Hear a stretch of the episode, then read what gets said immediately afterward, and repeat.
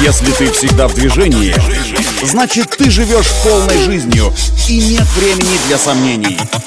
Лови свет! Свежие новости из мира моторов и автодорог. Программа «Ксенон». Только вперед!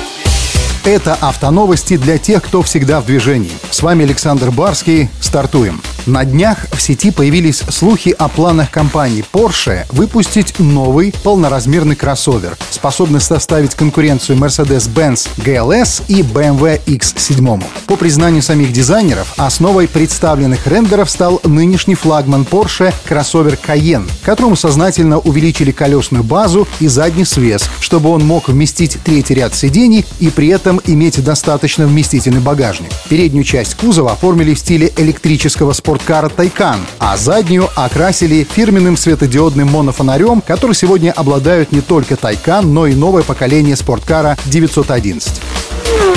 О технических характеристиках будущего полноразмерного кроссовера Porsche пока можно только догадываться, но традиционных двигателей внутреннего сгорания у него, скорее всего, не будет. В таком случае выбор ограничится плагин-гибридной и полностью электрической версиями с внушительным запасом хода. Дата премьеры и старта производства новинки пока тоже неизвестны. Ну а если верить слухам, речь идет о перспективе ближайших несколько лет. Будем ждать. Это все автоновости. Удачи на дорогах и берегите себя.